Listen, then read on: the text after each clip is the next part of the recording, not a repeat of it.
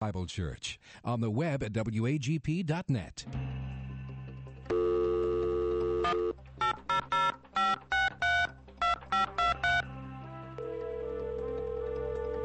Good morning, and welcome to The Light, 88.7 FM Bible Line, a live radio call in with Dr. Carl Broggi. Dr. Broggi is the senior pastor of Community Bible Church of Beaufort, South Carolina. And for the next hour, he's available to answer your questions, providing biblical insight and wisdom for everyday Christian living. Our phone lines are open, and if you have a question for Dr. Broggi, you may call 525 1859 or on your Alltel cellular phone, star 887. If you're calling outside our immediate area, call toll free 877 924 7980. Now let's join Dr. Carl Broggi. Study and show yourself approved of God as a workman who is not ashamed, handling accurately the word of truth. We welcome you this hour to the Bible line, and as always, we welcome questions or concerns you have as you've been studying God's Word.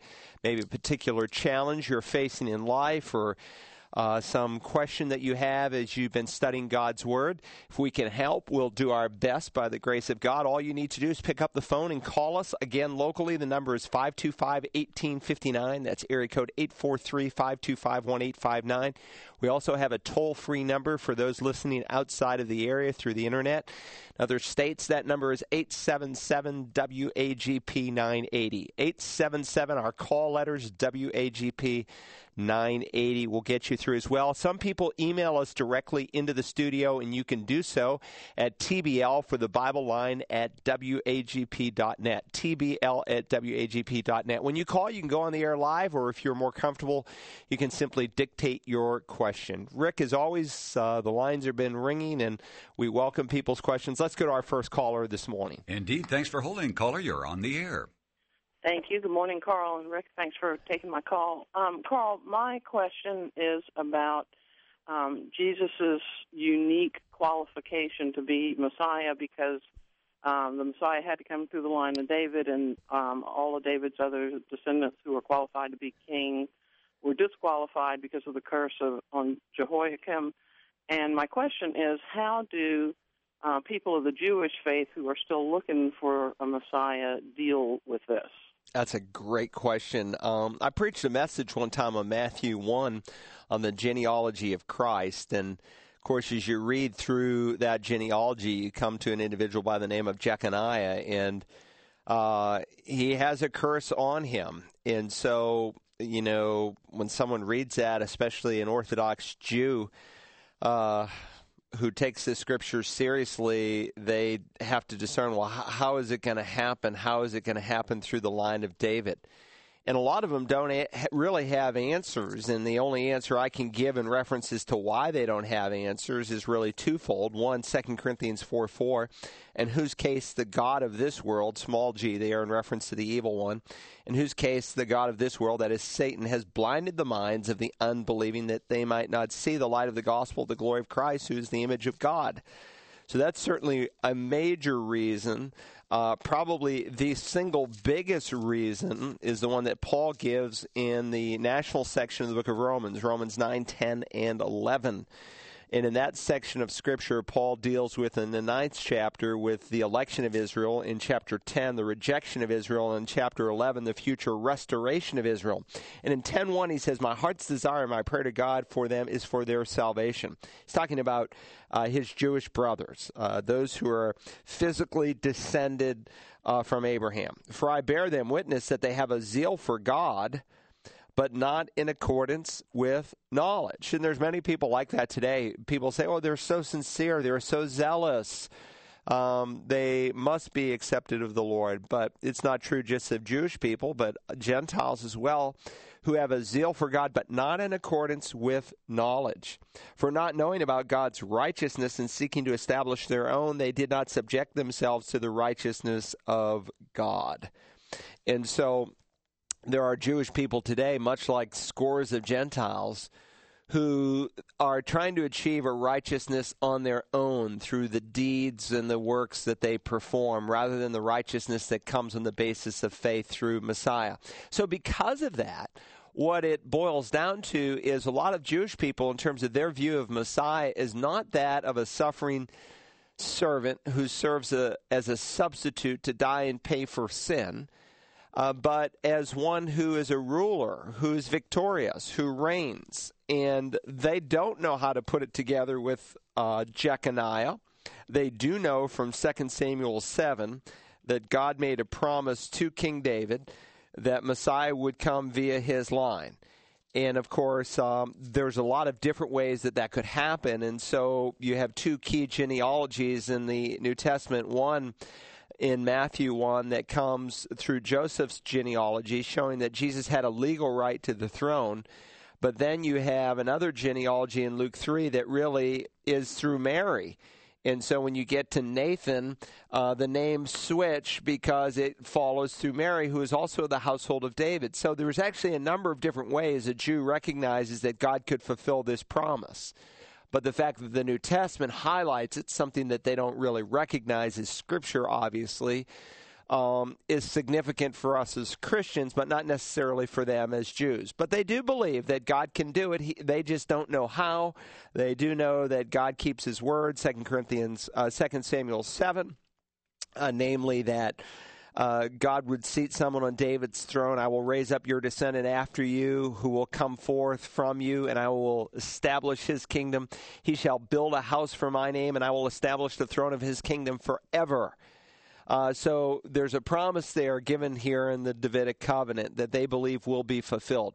But because there's a hardening of their hearts, as the 11th chapter of Romans teaches, because there's a blinding of their eyes, as a, a number of passages indicate, because there's um, a zeal for God, but not in accordance with knowledge, because they're not looking for a Messiah who's going to become a substitute. And so for us, when we read um, Matthew 1, people who are looking for a Messiah who's not just a political ruler, but a substitute who will die and suffer as God's suffering servant. It jumped out at us, and it did for many Jews in the first century. And so many Jews were converted. And so there are four books in the New Testament that are written exclusively to a Jewish audience, like the book of Hebrews, for instance, uh, Jewish Christians. And so when they came across you know Matthew 1 and Matthew among other reasons is really demonstrating there are four gospels and they're each written with a different audience in mind.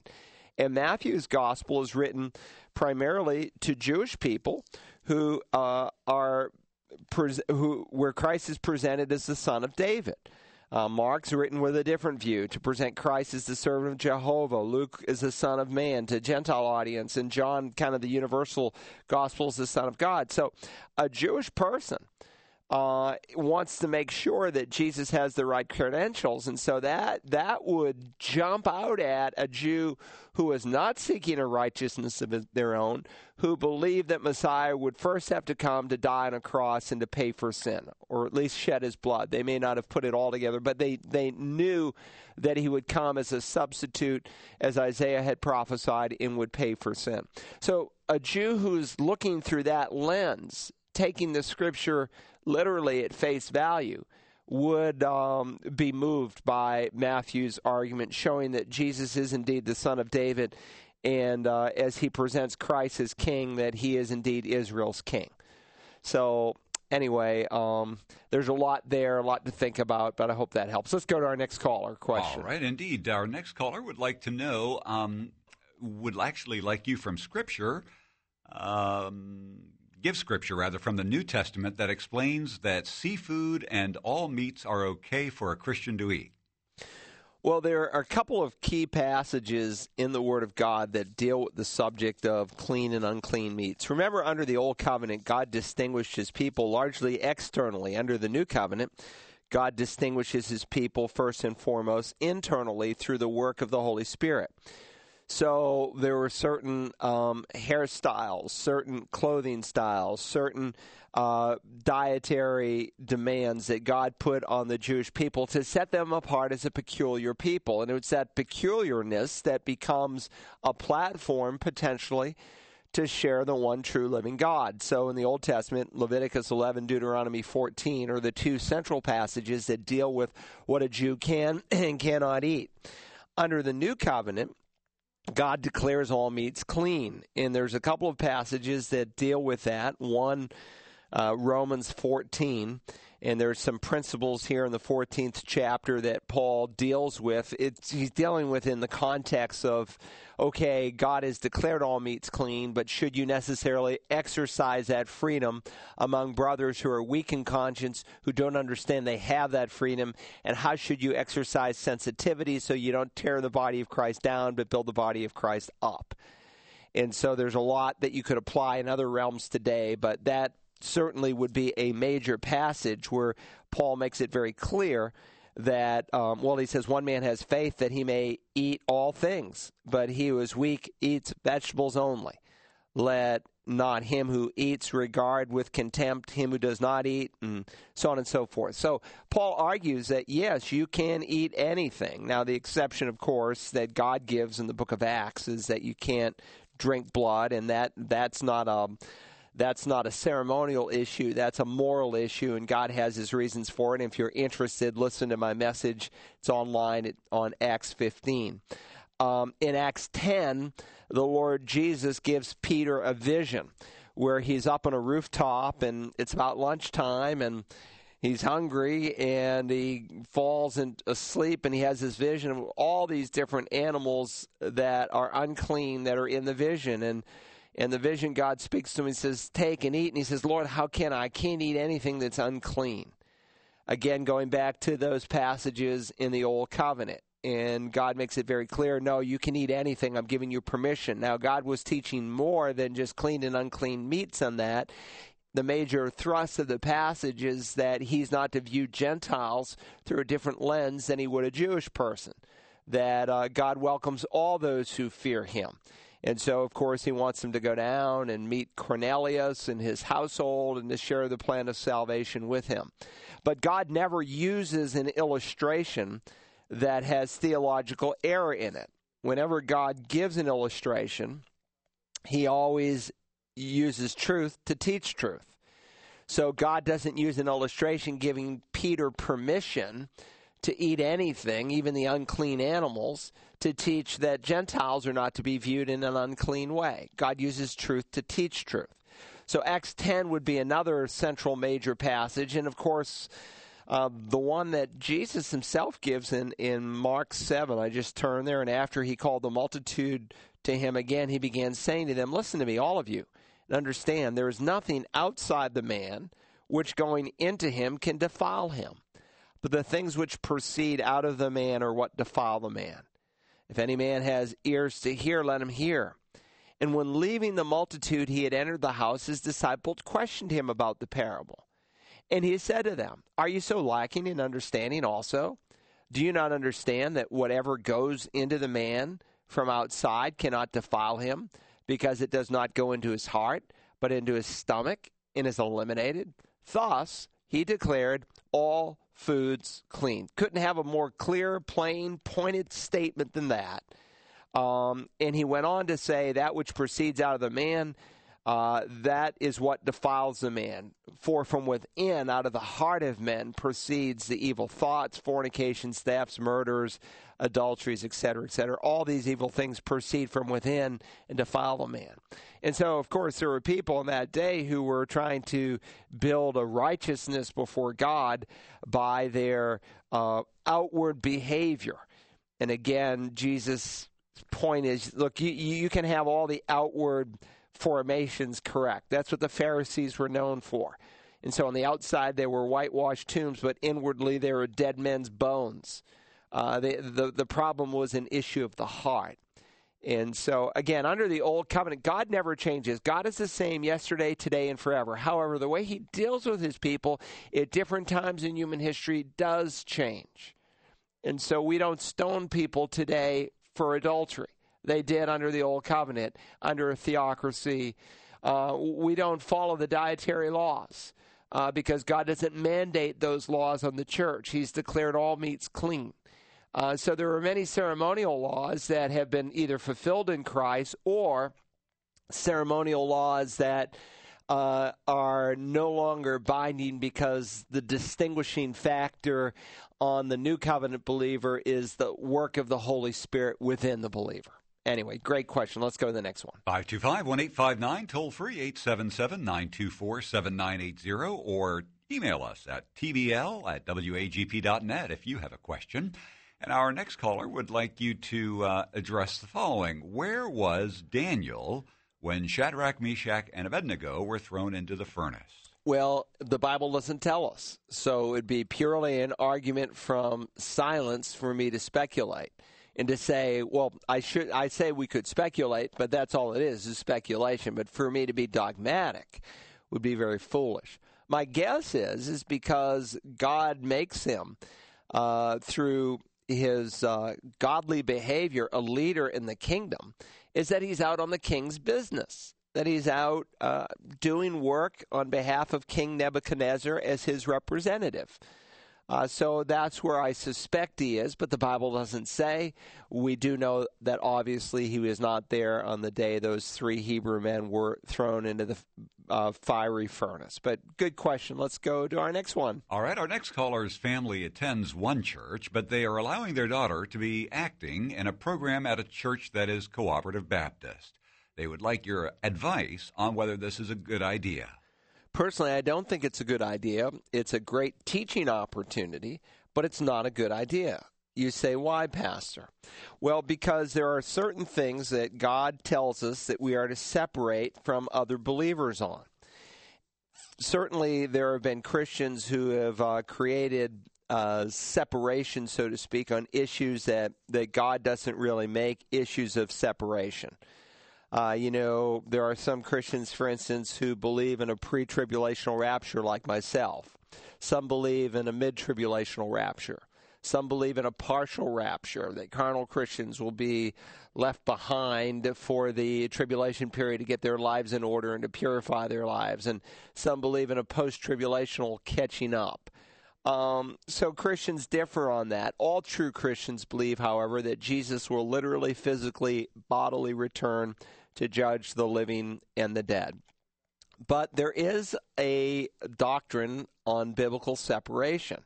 And I know that sounds very narrow minded today, you know, for you to speak out um, and differ with a Christian on anything, you're considered, you know, backbiting and divisive and everything else. But but God's word is very clear.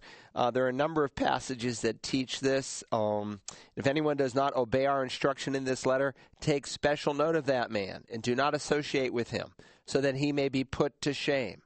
Okay, wow, that's that that's pretty. Uh, straightforward, Paul, that you would give such an admonition that there's a place to actually separate from a person and to have nothing to, to do with that person? Whoa, good night. That, that, that sounds rather narrow, Paul. It's not narrow, it's wise. Now I urge you, brethren, keep your eye on those who cause dissensions and hindrances contrary to the teaching which you learned and turn away from them. So, from Paul's perspective, there is some non negotiable teaching, and if someone deviates from that teaching, then you should put your eye on them. So, cooperative Baptists, let's take them as an example since the caller asked specifically in reference to them. What was their foundational starting point? Well, a guy by the name of Cecil Sherman. I remember Cecil Sherman debating, not debating, he was actually on Nightline in the 1980s. Uh, Ted Koppel was interviewing him. As, uh, Dr. Criswell, the pastor of First Baptist Church, was also on. And Cecil Sherman was holding up the Bible, shaking it, and saying, This book is filled with mistakes. And then he was quoting some uh, so called errors in the Bible. Um, and of course, those were the turbulent years in the Southern Baptist Convention, where you had basically some moderate to liberal theologians who were had infiltrated the convention and the seminaries and a number of schools and had subtly, slowly, carefully uh, taken over and so the convention was going in a different direction. There was about a billion dollars in assets that were at stake in terms of land, buildings, hospitals, and everything else. And so the conservatives said, look, this was uh, money given by hard earned sweat blood ties of, of hardworking Christian people, and we need to protect this. And so they organized, uh, two men met together one weekend in Houston, Texas, in a hotel a guy named Judge Pressler, and uh, another gentleman by the name of Paige Patterson. and they said let's let's get the message out to the average guy in the pew because if you tell the average guy in the pew do you believe in biblical inerrancy? He doesn't have any idea in terms of what you're speaking about. But if you say to him do you know that there are people in our seminaries who believe that there are mistakes and errors in the bible? There, there are people who, who believe that? Yes there are. And unless you get to the convention this year and you vote for a conservative president who doesn't believe that we're going to lose our denomination and so they did that over the course of a decade, and because each president was able to appoint so many new board members, and once the board members changed, everything changed. And so, for instance, at Southeastern Seminary, where my father in law went to seminary, I remember reading a book there, Why Abortion Was Acceptable and Correct, written by a professor at Southeastern Seminary. Uh, why did he believe that? One, because he didn't believe in biblical inerrancy. And so once the board changed at Southeastern Seminary, half of the faculty resigned, one third of the student body left. Why? Because they had to sign a statement saying they believed the Bible to be the infallible, inerrant Word of God. Cooperative Baptists at that point realized they lost.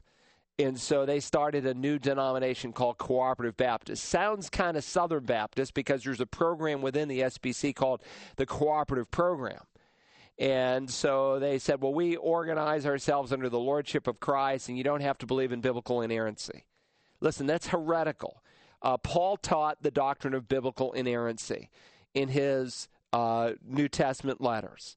And so for someone not to ascribe to biblical inerrancy is to uh, depart from the plain, clear teaching of Paul. And Paul says that, listen, when someone does that, you're to turn away from such a person because every major Protestant denomination that at some point said, you don't have to believe every word is inspired, gradually drifted. So, like for instance, United Methodist and the Presbyterian Church USA, uh, both denominations said uh, the Bible is not infallible. It's inspired, but not totally. It's inspired in spots, and I guess you have to be inspired to spot the spots. And so, oh, this verse I like. I think this is inspired. God is love. This one that says God is a consuming fire. I don't think that's true. And so you become a judge of the Bible rather than allowing the Bible to judge you. This is not a minor thing. This is a major thing.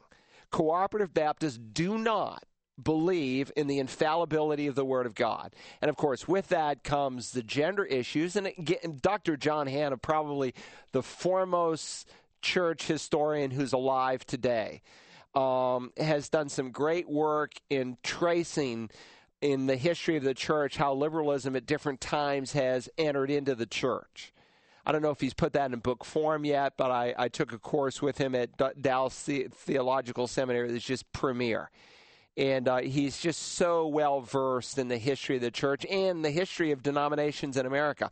And so, first there was a denial of biblical infallibility, then there was a denial of traditional gender roles. And so, uh, another second major premise of cooperative Baptists is they deny uh, the complementarian view that's taught in Scripture that men and women are equal, but they have complementary roles, that their roles are not identical. They hold to the egalitarian view. So they think women should be preachers.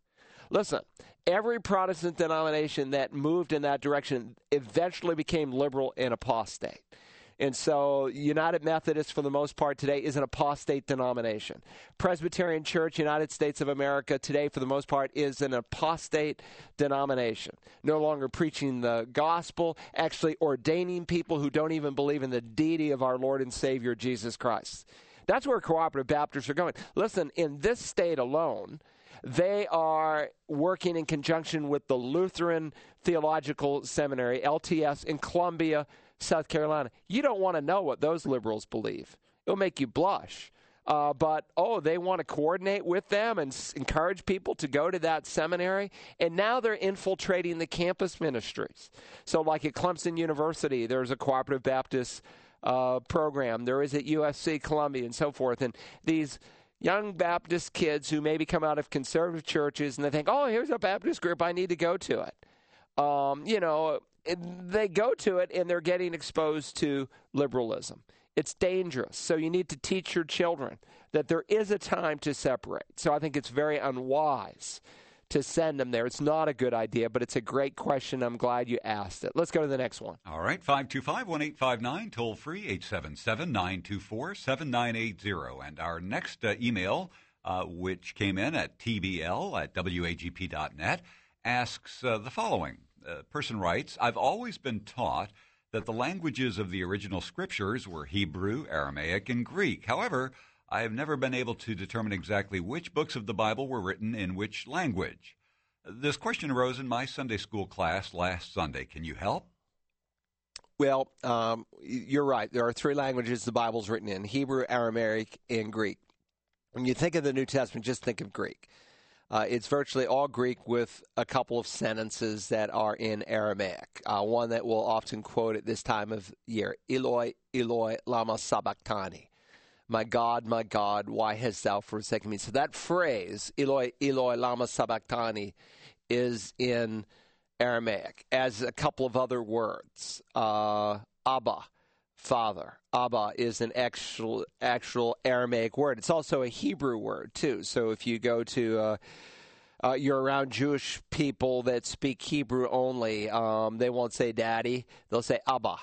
Uh, but it's actually, uh, in terms of its etymology, its roots are in Aramaic. And there are some Aramaic words that came into Hebrew, modern day Hebrew, just like there's a number of English words that came out of Latin into modern day English.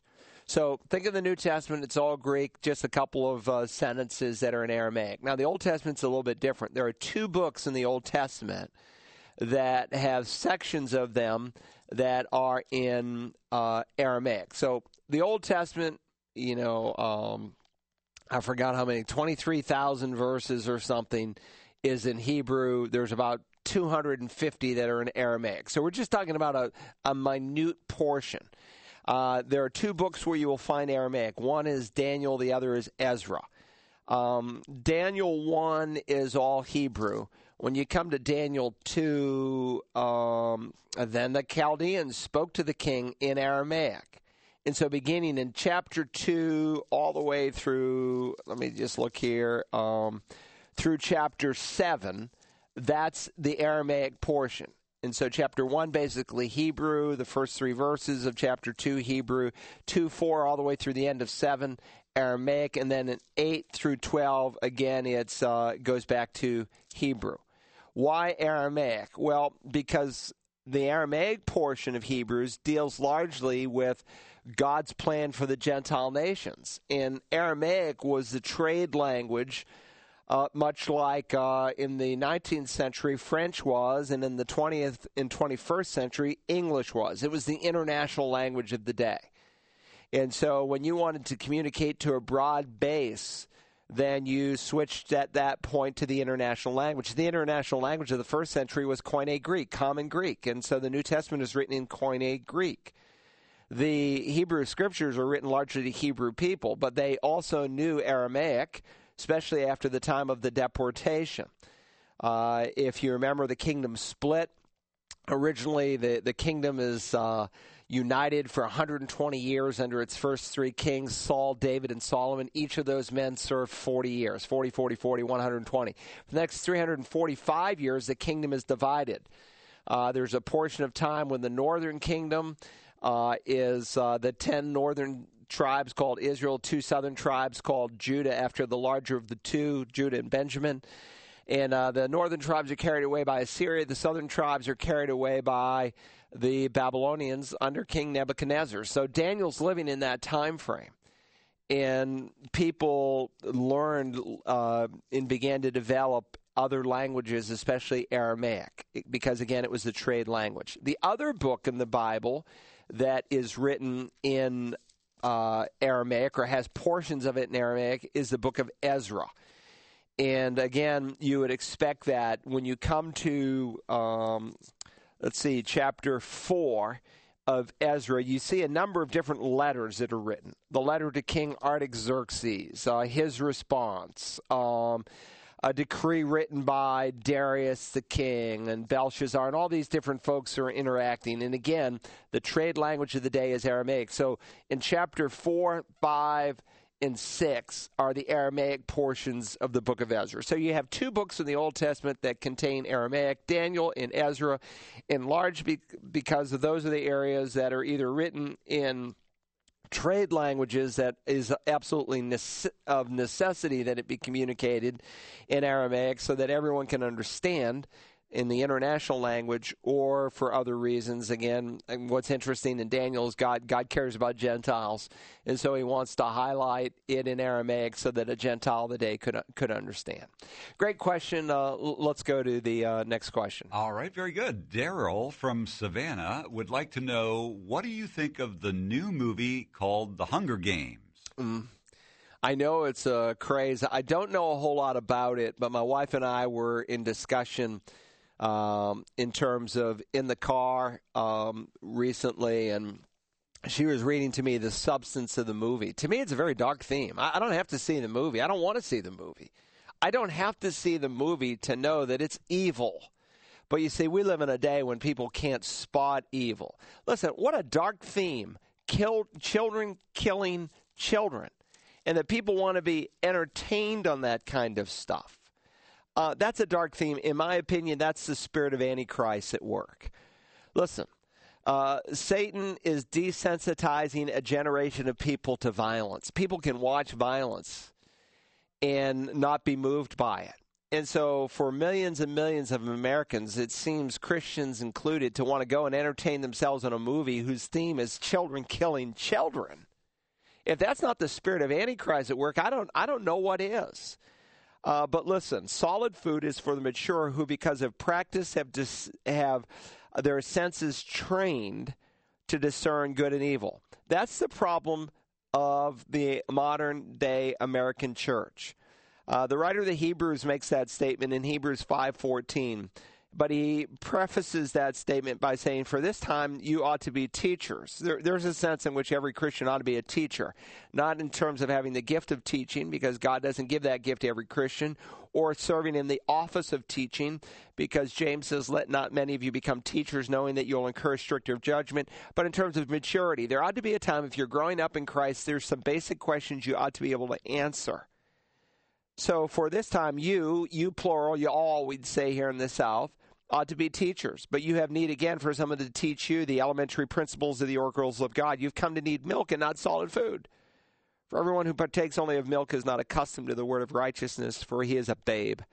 But solid food is for the mature who, because of practice, have trained, gymnasticized. We get our uh, gymnasia is the Greek word. We get our word gymnasium from it.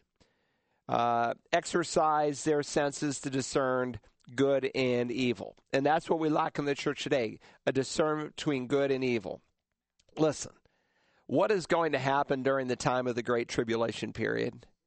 Millions of Christians are going to get their heads cut off. I mean, millions, an untold multitude that John compares to the sand on, on the seashore.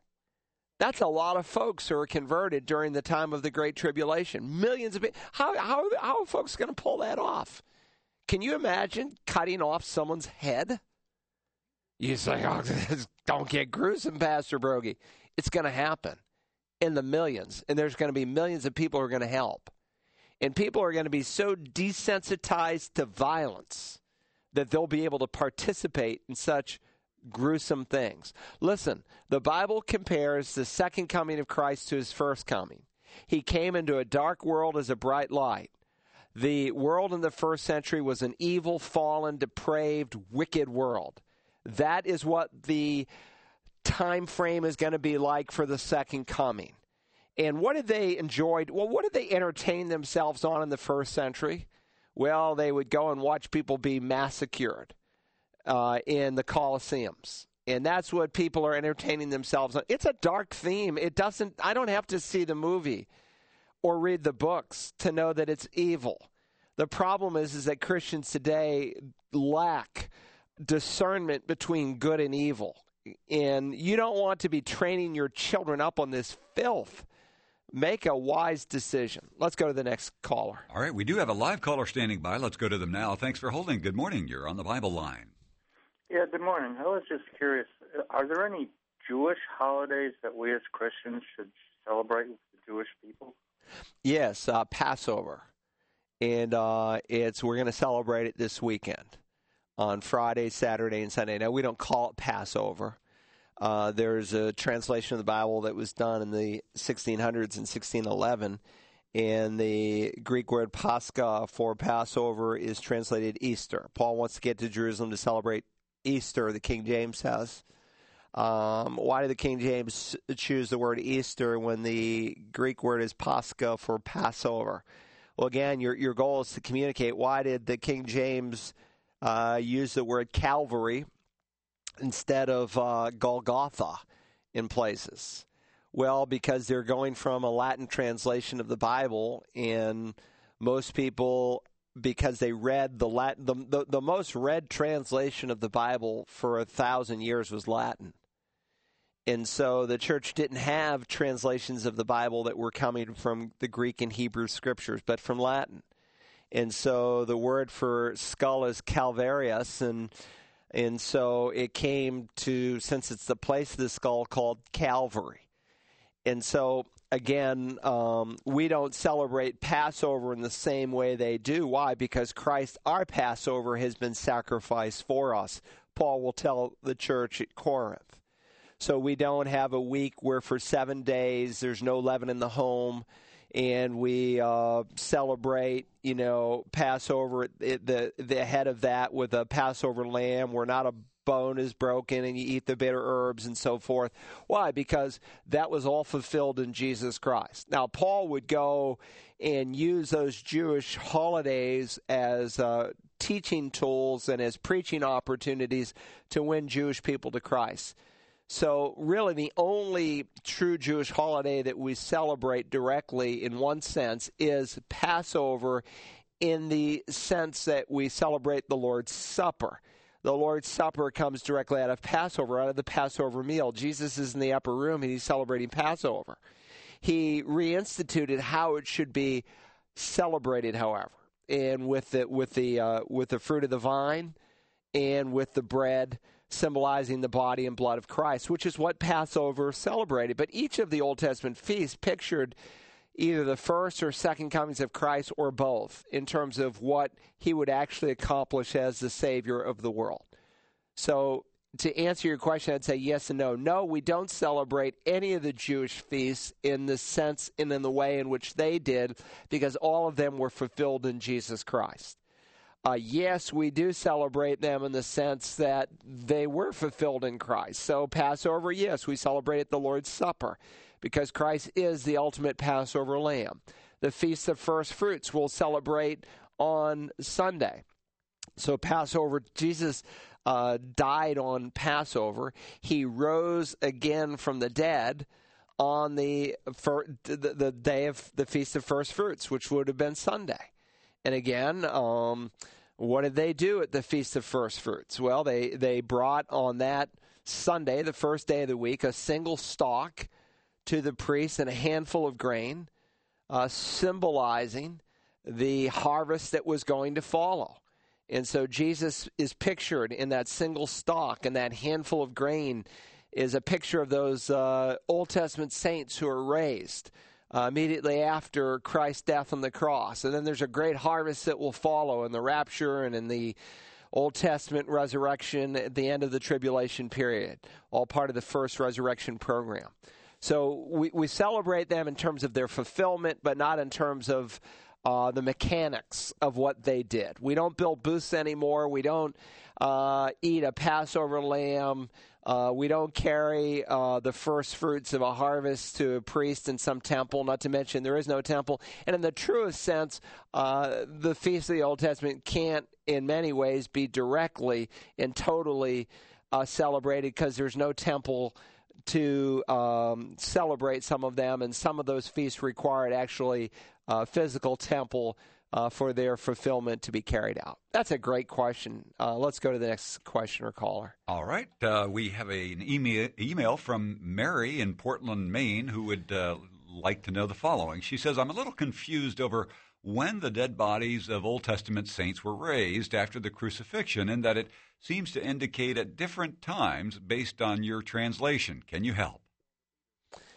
Rick, um, I don't have a computer in front of me, just my Bible, but um, if you could look up, um, let's see, I'm here in Matthew 27, and I think there's only one translation where this is done. Um, it would be verses uh, 52 and 53 in the New International Version.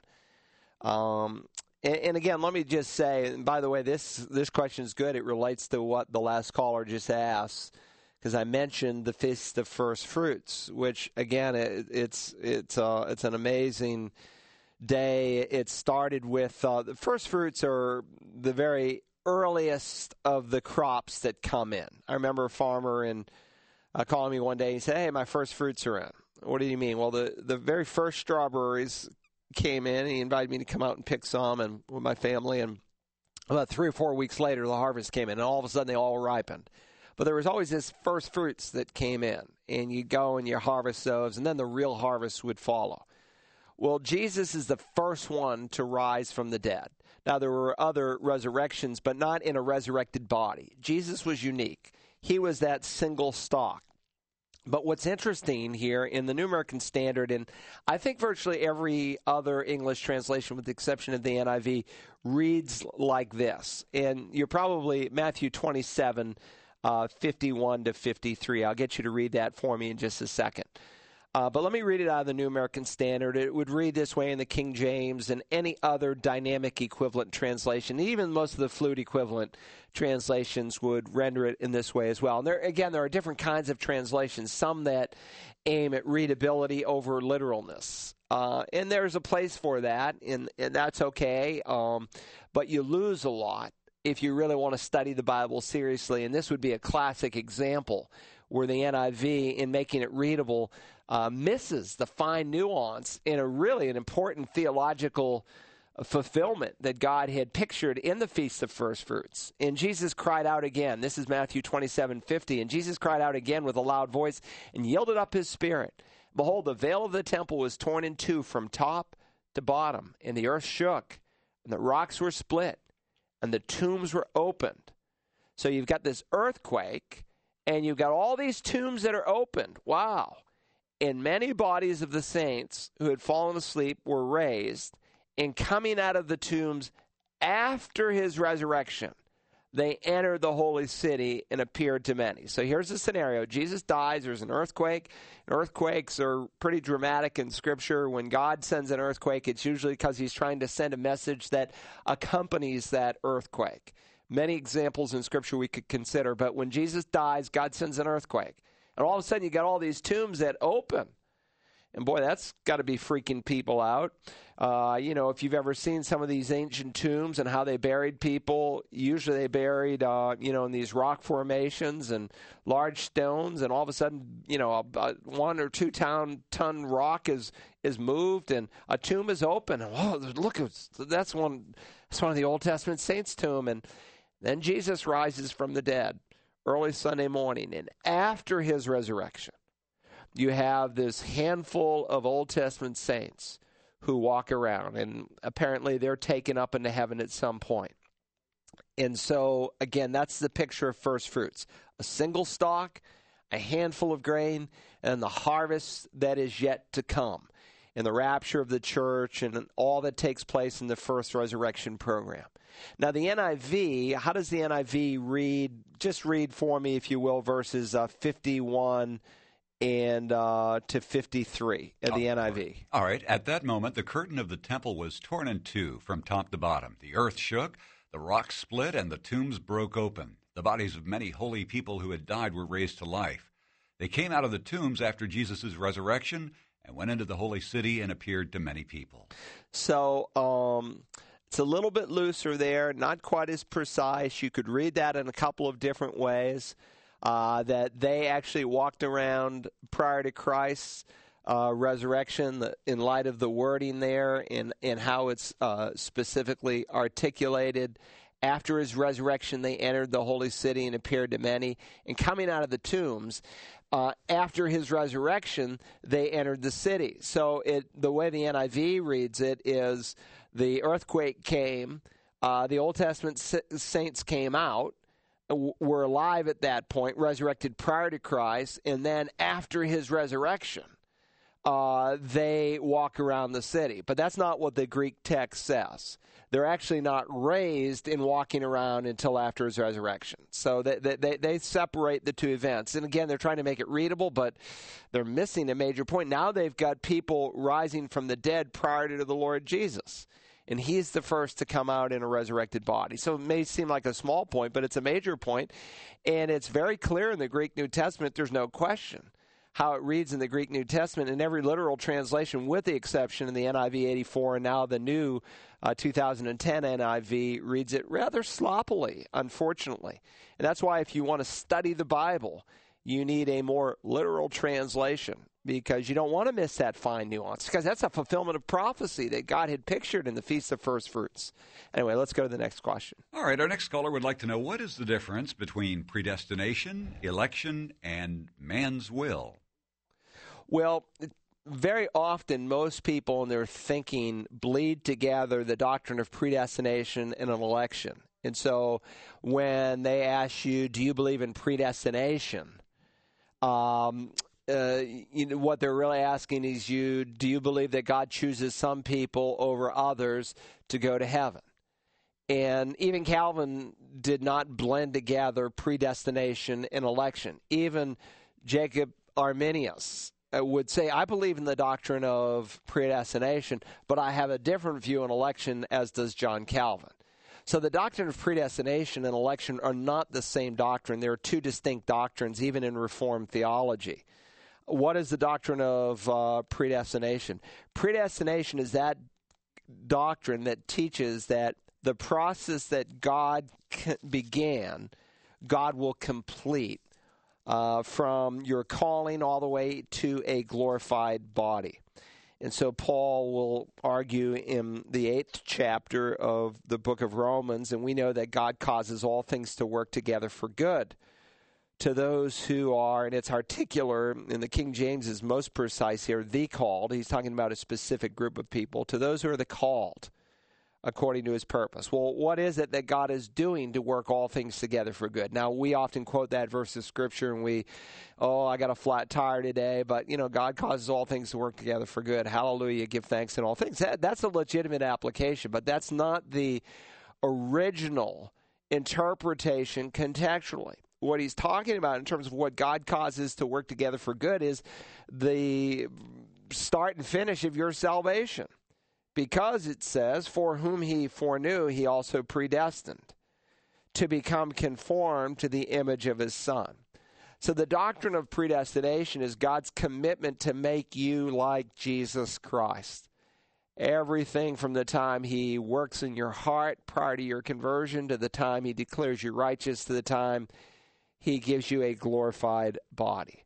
So predestination deals with God's commitment to make you like Christ. Election, the doctrine of election, deals with God's choosing. In fact, usually the word electos or its verb form is used in the New Testament to trans it's translated choice or choosing.